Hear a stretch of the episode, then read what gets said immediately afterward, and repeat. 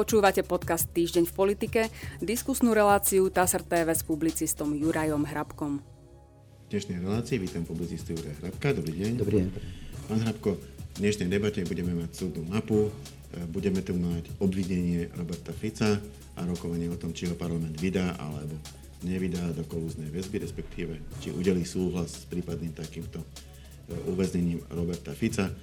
Začal by som ale takým, takým zvláštnym prejavom prezidentky Zuzany Čaputovej, ktorý bol určený v podstate ruským vojakom, ktorí bojujú, bojujú na Ukrajine. Prečítal by som to spraviť té á es er. Prezidentka Slovenskej republiky Zuzana Čaputová vyzvala ruských vojakov a veliteľov, aby ukončili vojnu na Ukrajine. Pri každom jednom zmarenom civilnom živote podľa nej porušujú vojenskú disciplínu a strácajú vojenskú česť. Uviedla to na sociálnej sieti. Ruskí vojaci, velitelia, všetci, ktorých sa to týka, ak ešte cítite v sebe zvyšky ľudskosti, preberete ju k životu a ukončite túto strašnú vojnu. Každým ďalším dňom len zväčšujete armádu zranených duší a tiel žien, detí a nevinných ľudí. Ubližovať bezbranným je prejavom tej najväčšej slabosti, povedala prezidentka Slovenskej republiky. Čo mňa zaujalo? S tým obsahom ja sa stotožňujem, veď nakoniec vidíme tie, tie obrázky z Ukrajiny, sú, sú naozaj strašné.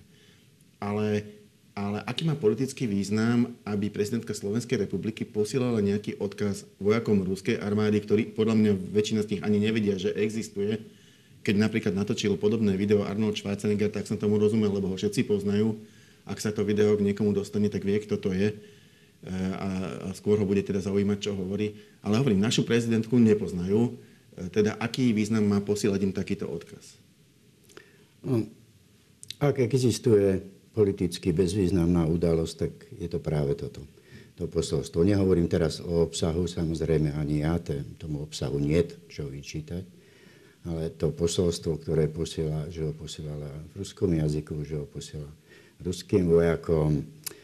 Nechcel by som sa tomu, tomu veľmi, veľmi venovať a rozoberať, lebo by som bol asi tvrdý, inak sa to, inak sa to nedá a nechcem byť tvrdý. Mm, rozumiem, rozumiem tomu, že, alebo hodnotím to tak, že pani prezidentka e, začala kampaň za znovuzvolenie a preto je v Košiciach, ale naozaj neviem dôvody, ktoré ju viedli, alebo jej poradcov, to už je napokon úplne jedno, k tomu, aby niečo takéto urobila. A to hovorím o tom, O tej, o tej výzve ruským vojakom. Ak to mám naformulovať slušne, tak poviem, čo je každému všeobecne známe, si myslím, tak tá reakcia ruských vojakov, predpokladám teda, bola ešte horšia ako reakcia ukrajinského vojaka z Hadieho ostrova na výzvu ruského vojaka, aby sa vzdali. To si myslím všeobecne každý vie, aká bola. Neviem ako vy, ja som zažil povinnú vojenskú službu a viem, čo to je byť v kolektíve vojakov. Neviem našťastie, čo to je byť v kolektíve vojakov, keď ste mesiac, dva mesiace v bojovom nasadení. No, je, je to možno, možno je tá výzva v skutočnosti asi určená skorej, skorej možno nášmu publiku, ako pre, ako, tak tej armáde sa ani nedostane. No, ak sa k tomu vôbec dostanú, tak to nebudú, nebudú pekné odozvy, si myslím. Neviem, neviem, prečo to pani prezidentka sa tomu rozhodla.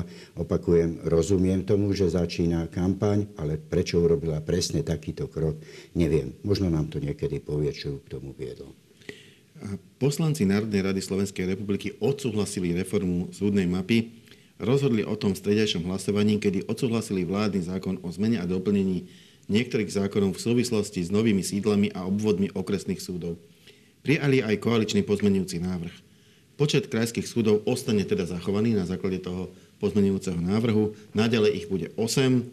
Čiastočne sa upraví veľkosť obvodu týchto odvolacích súdov. V prípade rodinnoprávnej a obchodnej agendy v Bratislave sa zriadia štyri mestské súdy a v Košiciach jeden. Upravia sa tiež obvody okresných súdlov, súdov a ich sídla. Reformu podporilo deväťdesiatjeden zo stoštyridsaťtri prítomných poslancov. To znamená prakticky celá sila vládnej koalície, keď je keď je v tej forme, že sú všetci dohodnutí.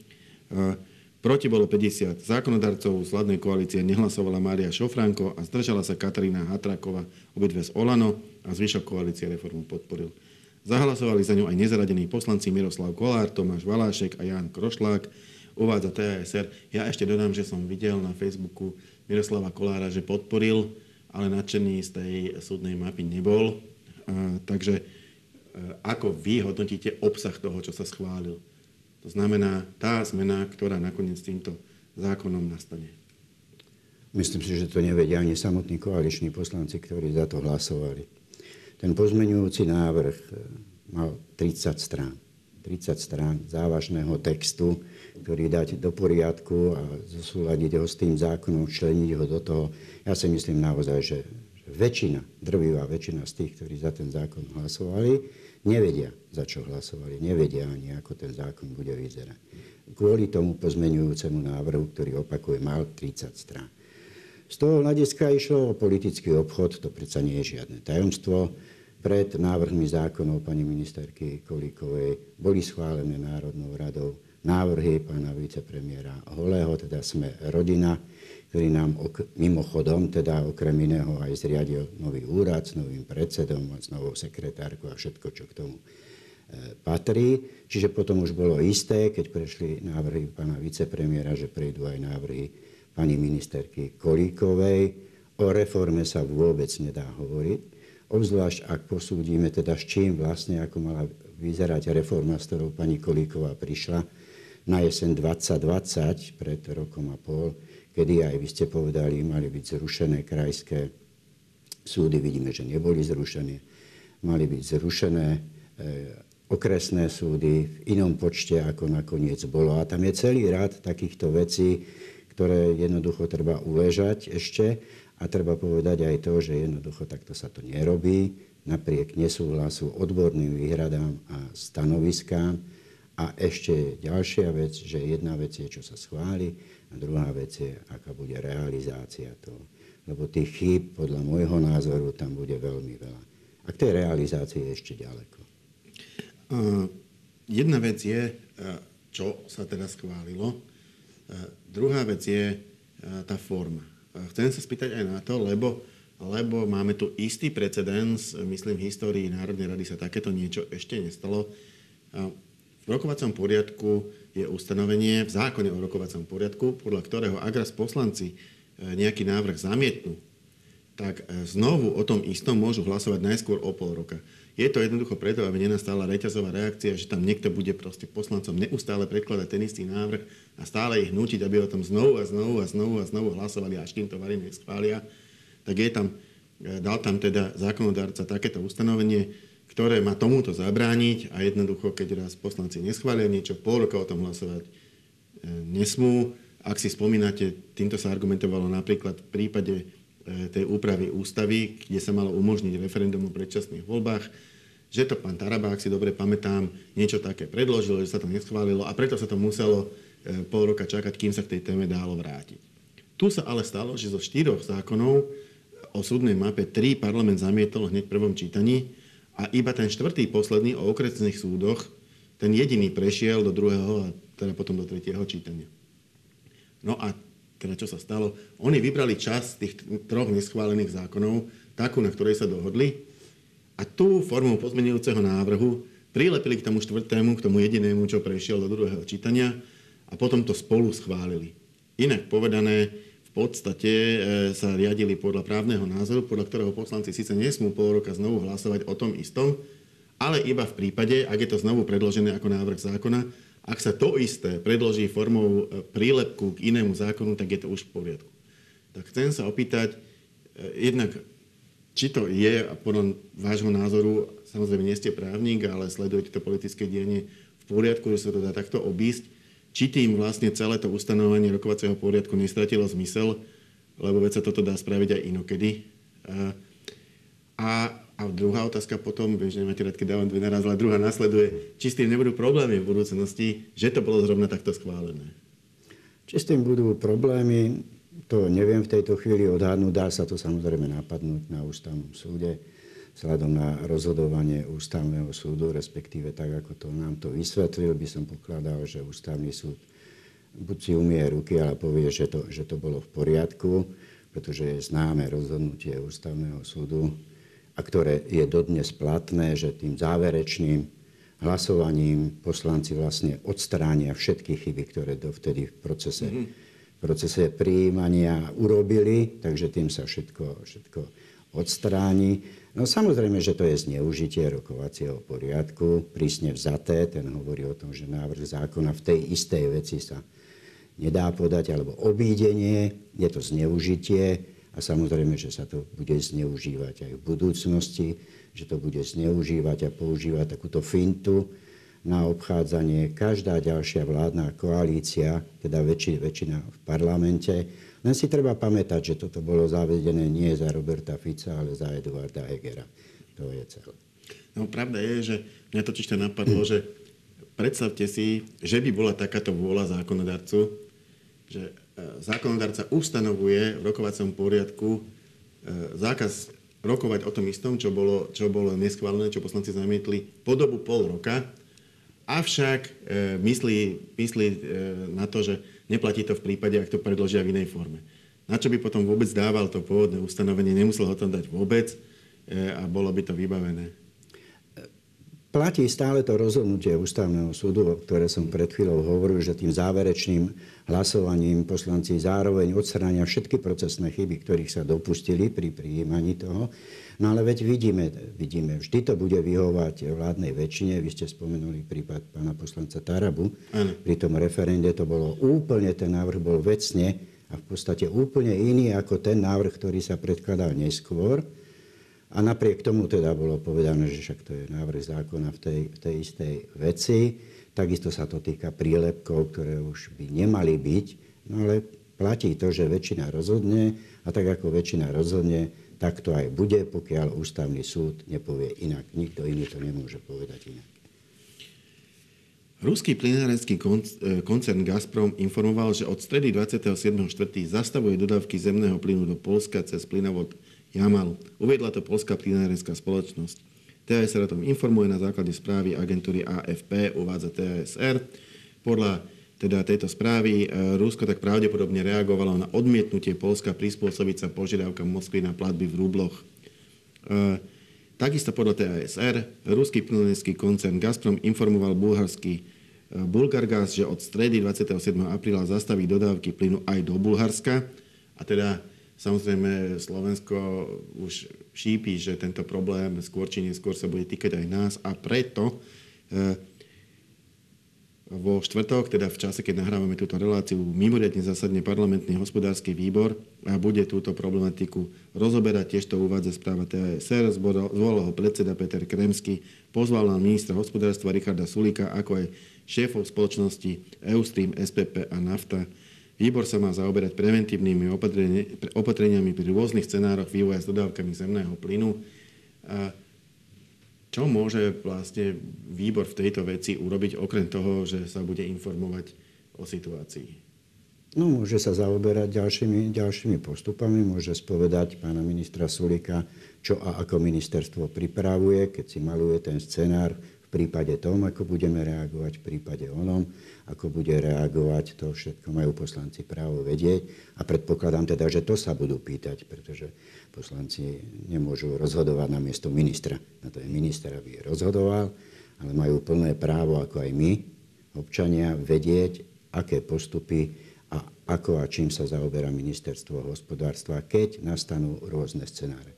Pretože na tie by malo byť ministerstvo samozrejme pripravené.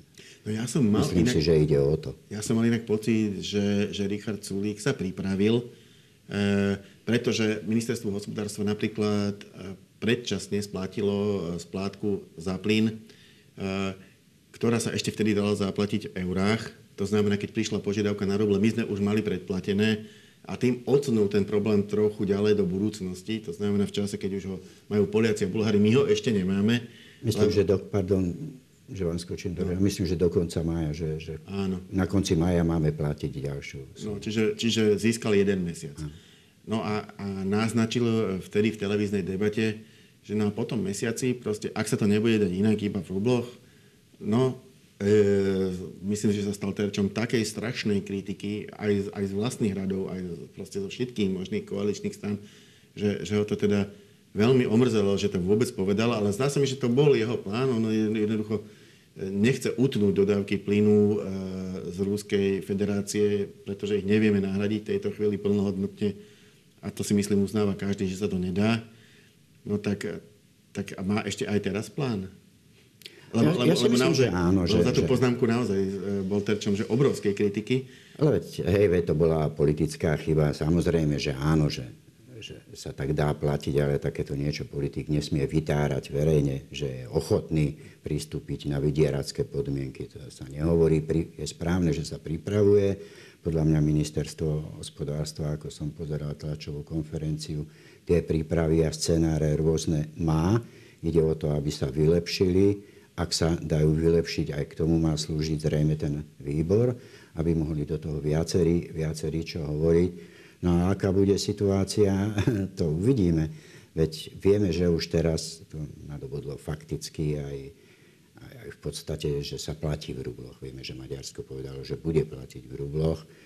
Vieme, ak sú tie správy pravdivé a zatiaľ ich nikto nedementoval, že už viacero krajín si zriadilo účty v rubloch, to znamená, že bude platiť v tých rubloch. No, že Európa v tomto nie je jednotná, ani jednotná nemôže byť. To by sa museli dohodnúť a k tej dohode zrejme, zrejme nepríde, pretože toto nie je kompetencia Európskej únie. Každý štát si rozhoduje sám, za čo a ako bude platiť a koľko bude platiť, to je vecou každého každého štátu. Nie je to no potom to... aj, aj našou vecou? Lebo ak je to našou vecou, my lebo... sa rozhodneme, ako budeme platiť za dodávky plynu. Nie pretože si myslím, že by sme určite mali rešpektovať celoeurópsky postup, keby bol. Jednoducho, ak by sa zhodla keby. celá Európska únia, že takto, tak by sme nemali my byť tí štrajkokazy, čo by jednoducho vystúpili z radu. Ale pokiaľ ten rad nebude a nebude táto dohoda, tak je to potom v podstate na nás, ako sa rozhodneme. No, ono je to v podstate na nás tak, či onak. My tými štrajkokazmi už nemôžeme byť. Ak platí to, čo vyhlásil maďarský premiér Viktor Orbán, teda, že oni budú platiť v rubloch, môžu sa... To sú individuálne dohadovania medzi Ruskom, teda dodávateľom a odberateľom. Ak by sa celá Európska únia zhodla na tom, že teda odmietne, pretože ide o evidentné porušenie zmluv, teda že nikto, žiadny členský štát Európskej únie nebude platiť v rubloch, no tak potom by sme samozrejme z toho vyzneli veľmi zle, ale takúto dohodu ja, ja nevidím ani v dohľadnom čase. Opakujem, niektoré viacero krajín si už otvorilo, ak sú tie správy pravdivé, sú. A teraz jednoducho ruský prezident vystrčil trochu rožky, aby ukázal, ako to bude, keď zastavil dodávky plynu Bulharsku a Polsku. A celý vtip je v tom, že aj tak, aj tak tie dodávky môžeme si platiť v čom chceme, či v eurách, alebo v dolároch, alebo v rubloch. Nemáte žiadnu istotu, že naozaj ruský prezident ten kohútik nezatvorí. Záleží naozaj iba o to, ako sa Vladimír Putin vyspí a keď sa rozhodne, že zatvorí kohútik komukoľvek, tak ho zatvorí bez ohľadu na to, či platí v rubloch alebo v dolároch. No, nakoniec pravda je taká, že v tomto žiadne dohody nie sú garantom ničoho, pretože v tých, ktoré máme podpísané, sa žiadne ruble nespomínajú napríklad. A ani Poliaci, a ani Bulhári neboli žiadnymi zmluvami viazaní k tomu, aby, aby platili v rubloch. Žiadne dohody s Vladimírom Putinom neplatia, o tom vie veľmi dobre svoje Ukrajina. Obvinený expremiér a líder Smeru es dé Robert Fico odmietol v útorok vypovedať pred policajným vyšetrovateľom. Potvrdil to jeho obhajca David Lindner. Dôvodom podľa jeho slov je, že Fico neporozumel obvineniu v kauze Súmrak. Teda žiadali, aby im ho vyšetrovateľ vysvetlil. Nebol nám vysvetlený obsah uznesenia tak, aby sme mu porozumeli, podotkol Lindner, uvádza té á es er. Opozícia následne iniciovala ďalšiu schôdzu s cieľom vysloviť nedoveru ministrovi vnútra Robertovi Mikulcovi. Tam ten oficiálny dôvod bol zverejnenie údajných prepisov nejakej komunikácie medzi ním a generálom Lučenským, z ktorej by mohlo vyplývať, že sa oboznamoval s obsahom živých spisov, čo minister nesmie. A následne parlament pristúpil k vysloveniu súhlasu s väzobným stíhaním poslanca Fica. Čiže toto sa deje na opozičnej strane spektra, respektíve v Národnej rade Slovenskej republiky. Chcem sa opýtať v podstate na ten politický rozmer kauzy, ten trestnoprávny. Vieme, aké sú argumenty prokuratúry a respektíve vyšetrovateľa, aj aké sú argumenty obhajoby a samotného Roberta Fica. Zaujímalo by ma ten politický rozmer, lebo, lebo je to politika.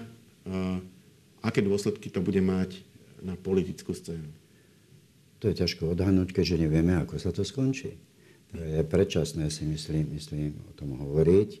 Môžeme komentovať alebo zaoberať sa tým, čo už poznáme, výsledok, čo poznáme, a to je výsledok mandátového imunitného výboru, ktorý doporučil parlamentu, aby vydal poslanca na väz- na do väzby, o, to, o čom samozrejme potom rozhodne súd, ale nemôže rozhodnúť skôr o tom, ako, ako parlament takýto súhlas udelí. Každá kauza, ktorá sa týka politika, politikov, má aj vecnú, aj politickú rovinu. Tá vecná v tomto prípade spočíva hlavne v rozhodnutí mandátového imunitného výboru, ktorý postupoval striktne, podľa môjho názoru, tým, ako, ako rozhodol v súlade so zákonom. Hoci tam bolo aj isté kino, tam prokurátor nemusel vôbec byť. Obhajcovia áno, Roberta Fica, ale prokurátor vôbec nie. Nie, pretože ten zákon ukladá mandátovému výboru, aby preskúmal, či existujú dôvody na to, aby nebol vydaný súhlas. To slovko nebol, to zdôrazňuje. Nie, či bol, lebo tu nemôže nejako posúdiť tí poslanci, ale či existujú dôvody na to, aby nebol vydaný súhlas.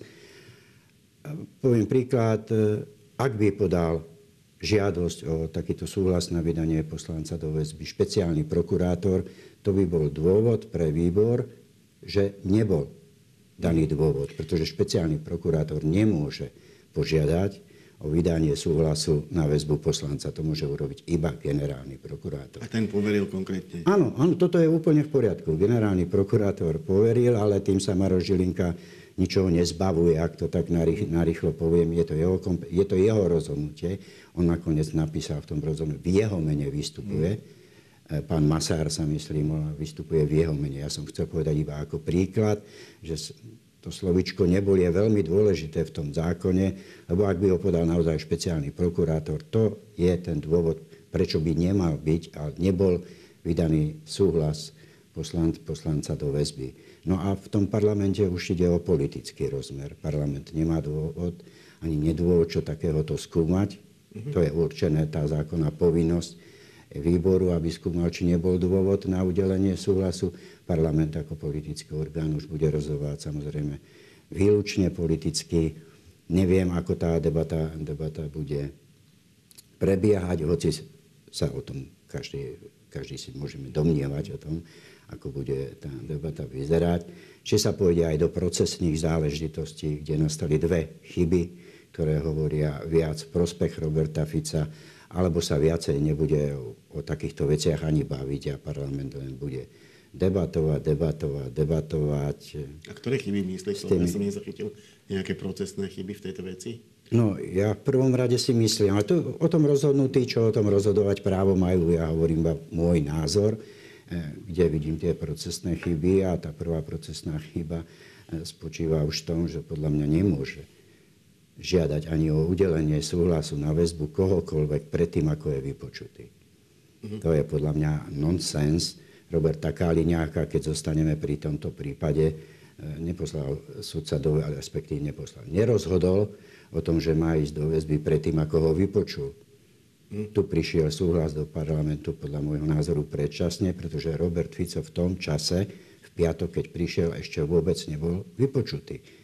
A to je predčasný krok, a procesne chybný, podľa môjho názoru, keď len teoreticky modelujeme situáciu, naozaj teoreticky.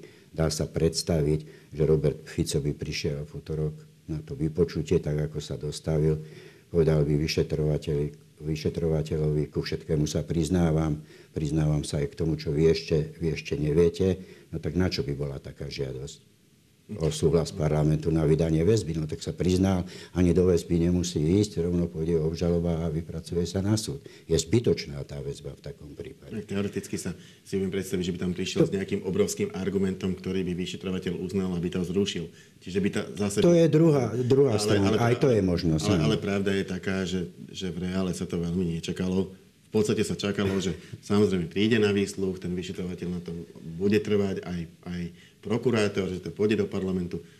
Už aj Robert Fico hovorí o tom, že parlament to podľa neho asi schváli, čiže pôjde to na súd. Súd už vlastne poslal do vyšetrovacej väzby Roberta Kaliňáka, čiže ak by postupoval podobne ako v prípade Roberta Kaliňáka, no tak sa dá očakávať, že niekedy koncom budúceho týždňa alebo v priebehu budúceho týždňa mal byť umiestnený aj Robert Fico do takejto väzby. Rozumiem, rozumiem tomu. Áno, samozrejme, že sa to očakáva, ale máte postupovať podľa, podľa pravidiel a nie očakávať, že tie, s tými pravidlami môžete narábať ako len chcete.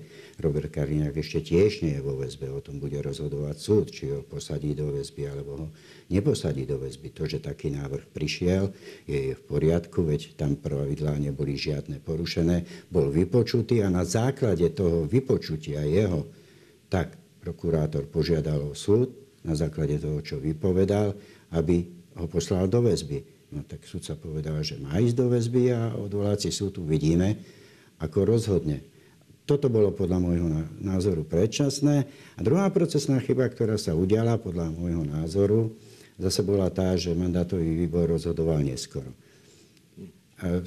Rozhodoval podľa zákona, podľa, alebo podľa jedného písmena, alebo odstavca zákona, pričom druhý porušil, pretože ten zákon a tie pravidlá hovoria o tom, že mandátový výbor má rozhodovať o tej žiadosti, ktorá dorazila do, do parlamentu na najbližšej schôdzi. Keď vieme, že mandátový výbor rozhodoval v stredu a že schôdza bola už v utorok, tak jednoducho ani túto procesnú podmienku nedodržal. Nehovoriac už o samotnom obsahu celej tej žiadosti, keď, ako ste aj vypovedali, Robert Kaliňák nemá možnosť žiadnu ovplyvňovať svedkov, ktorú Robert Fico má. Keďže sa dozvedel o tom, že je obvinený už pred nejakým časom a ešte nejaký čas uplynie vôbec, kým bude podaný návrh na súd, alebo aj kým vydá parlament ten súhlas, ak ho vydá, no tak toho času na ovplyvňovanie svedkov mal už veľmi veľký dostatok. Čiže potom bude, bude aj otázka, dôvod na kolúznu väzbu. Ja nechcem, ani nemôžem hovoriť za sudcu, ani za prokurátora. Opakujem, rozhodnúť majú tí, ktorí sú poverení tým rozhodovaním a ako rozhodnú, tak bude. Ja to budem akceptovať, ale môžem nahlas o tom uvažovať. Odvlášť, keď sa pýtate na môj názor, tak vám ten môj názor hovorím, ale opakujem, rozhodnú tí, ktorí o tom majú právo a kompetenciu rozhodnúť. Už týždeň táto kauza ako keby rezonuje. Takže je možno aj vidieť, akým spôsobom na ňu reaguje verejnosť. Vyvíja sa to tak, ako ste hovorili minulý týždeň, že to v konečnom dôsledku asi koaličným stranám veľmi nepomôže a naopak posilní sa skôr ten Robert Fico, ktorý bude mať imidž martýra, alebo predsa len je vidno aj nejaké iné možnosti. Bavíme sa teraz o preferenciách. Nevieme, ako sa celá vec skončí. Neviem, ja neviem, nemám naozaj tú povestnú kryštálovú guľu, či parlament vydá súhlas na väzbu Robertovi Ficovi alebo ho odmietne, pretože tie politické dôsledky a následky môžu, môžu byť veľmi veľké. A toto si poslanci, ktorí budú hlasovať za vydanie súhlasu, by si mali uvedomovať. Áno, pre, čo sa týka preferencií, no tak vidíme, že preferenčne Robert Fico od volieb jednoducho vyrástol a že vyrástol aj preto, že tí ostatní klesli, a hlavne tých ostatných, myslím, strany vládnej koalície na volebný úspech koalície pod vedením Oľano, teda Oľano Nová kresťanská únia, Zmena z dola, tak ako kandidovala táto štvorkoalícia tichá. Tie čísla sú nebe a dudy v porovnaní s dnešným. Ale zase stále platí Robert Fico a jeho strana sú iba takí silní, ako sú slabí tí ostatní. Inými slovami, nedá sa vyčítať strane Smer, že má také preferencie, aké má, pretože sa o ne nezaslúžila sama, ale zaslúžili sa o ňu najmä strany vládnej koalície. A tá situácia, ak to berieme komplexne, ak vidíme, že inflácia rastie, životná úroveň klesá, no tak to vždy nahrávalo populistickým stranám. Ďakujem pekne, to bola posledná otázka a posledná odpoveď našej dnešnej diskusie. Ja sa im ďakujem publicistovi Jurajovi Hrabkovi. Ďakujem za pozvanie. A my sa s pánom Hrabkom opäť stretneme na budúci týždeň.